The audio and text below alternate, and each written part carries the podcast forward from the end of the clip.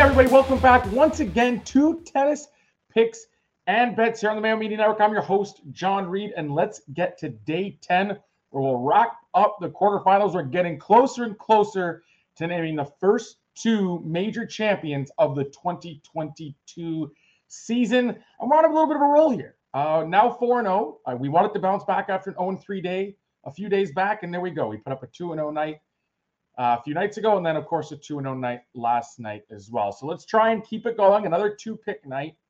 Before we get started, though, make sure to like this video, comment with what you like going on the final night of the quarterfinals from Down Under, and of course, subscribe to the Mayo Media Network as well. And if you listen to this in audio format, daily fantasy sports picks and bets, the mix, rate, review, subscribe, anything you can to help your favorite podcast app. All right, we'll get started on the men's side, and we're going with Daniil Medvedev minus six and a half games against Felix Auger-Aliassime at nice plus money here, plus 115. Reason being, look, Daniil Medvedev just does everything a little bit better than Felix Auger-Aliassime. We'll get into Felix in just a second, but at this point, you could pay uh, like a hefty price to buy down to six if you want. If you think Felix can find a a, a one set like at a six four six three, and you feel like minus six you need to go with, go for it. But I'm taking the minus six and a half here because for me, Daniil Medvedev is still just far too much for Felix Auger-Aliassime. The young Canadian as I said, we'll get into it. Very impressive the last few years. What he's done to take the next step, you cannot take away from him. Right? Granted, I mean, he at Wimbledon, he went deep into the quarters, lost to Matteo Berrettini in a four setter. Of course, Berrettini ended up losing the final to Novak and even took a set off of him. At the US Open, he lost to Daniil Medvedev in the semis, and Medvedev obviously went on to win that title. So he's losing to the elite players. And even last year at the Australian Open, made the second week and lost to Aslan Karatsev, the darling of the tournament, who as a qualifier went all the way to the semifinals before losing to Novak. And in that match, he was up two sets to love. You can call it a choke, you can call it whatever you want, but the fact is he was super competitive in that match with one of the players who's now, you know, confirmed inside the top 20, top 25 in the world as well in Karatsev. So three of the last four majors, he's really done solid work. The problem for me is he's still not close to being in that top tier, that elite tier of players, whether it be on grass or hard courts just yet. The quicker the surface, the better for him because that serve plays up a little more and can can mask the fact that he still commits far too many unforced errors in longer rallies. That's why the grass court season, you know, he really stepped up in 2021. I expect the same later on this year. But in terms of this match here, there's a few things that I don't like. One, he's playing the, the best hard court or the second best hard court in the world. You can debate Djokovic or Medvedev. It's one of the two. Period. End of story at this juncture. Two, it's an awful matchup for him. Three, Medvedev loves quicker surfaces.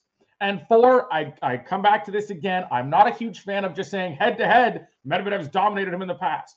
Let's contextualize that. Let's understand why he's dominated because if it was, you know, a match four years ago on a different surface, I don't really care if he dominated him or not. I want to know how he's fared on this surface against Felix and then break down why. Well, he has absolutely dominated Felix in their last two meetings, of course, the US Open and the ATP Cup. In both of those matches, he won in straight sets. And in both of those matches, he found lopsided set wins. Why?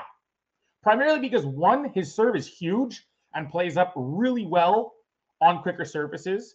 Two, we mentioned he's comfortable on these quicker surfaces. He has said many times before he despises slow courts. Three, his return game is infinitely better than Felix Auger-Aliassime's.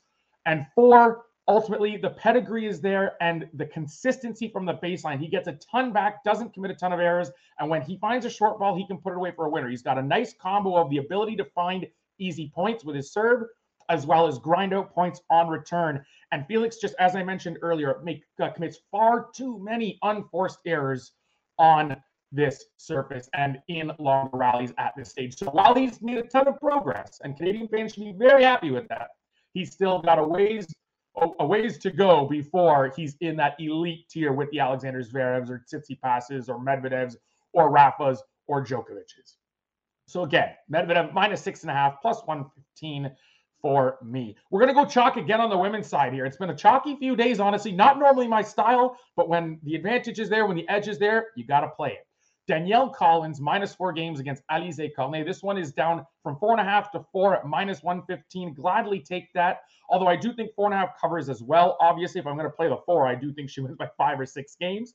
So you can take the four and a half if your book has it available and sell off if you want to get a little bit more risky.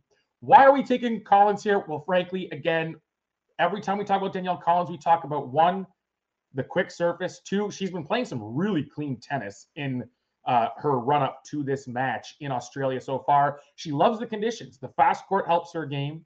The weather she's not bothered by. She says she loves it. She goes, she plays in Florida and she loves the heat and humidity. It's where she's comfortable. Well, I mean, some players not fond of the heat. Just ask Cornet in her post match interview from last round when she played during the day in that heat against Halep. She said after 30 minutes, she was shaking. Her vision was already blurry and she just had to like put it all out of her mind and just play fast and loose. And she did, and she won, and good on her. But Halep played a horrible match. Collins hasn't played a horrible match just yet and has far more power than Halep. And even though Collins was actually on court longer than Cornet last round, she didn't play 30, 35 shot rallies like Cornet did. There were points where both her and Halep were almost hunched over, gassed after points. Took a lot of energy to get through that. Another reason why I love this matchup for Collins Elise Mertens last round played one of the best matches I've seen her play against a power player ever. Her serve was on, she was saving break points in clutch spots, and she was running down all those powerful shots from Collins and redirecting that pace, hitting down the line forehands, not the easiest shots in the world, into the corner where Collins couldn't reach them. She still couldn't win. Collins led 3 love in the first, 3 love in the second, and then they played uh, on serve, I believe, for nine games in the third set before F- Collins found the lone break in the last game of the match. She was ahead the whole time. She was the more aggressive player. She found over 40 winners. And Mertens, with more power, a better serve, and just as much ability to grind it out as Cornet, still could not beat her. Cornet does not have the ability to find those winners if Collins is uh, striking the ball that cleanly, right? Mertens can track it down and still has enough pace to push your power back at you for a winner. Cornet is more of someone who just flat out slices back, returns back, just gets the ball back and waits for errors. And that is not going to work in this spot. Collins coming up against a similar type in terms of uh, she, like her opponent will be on the back foot, but she doesn't have nearly as much, um, you know, uh, counter punching to deal with coming back at her this time. It should be a far easier win than she found last time out against Mertens. So again, Collins minus four, minus 115. All right, we'll be back for the semifinals. Should be a good one. We know a few matchups are set already, so I'll be breaking those numbers down and bringing you day 11 picks tomorrow. Thanks for watching again.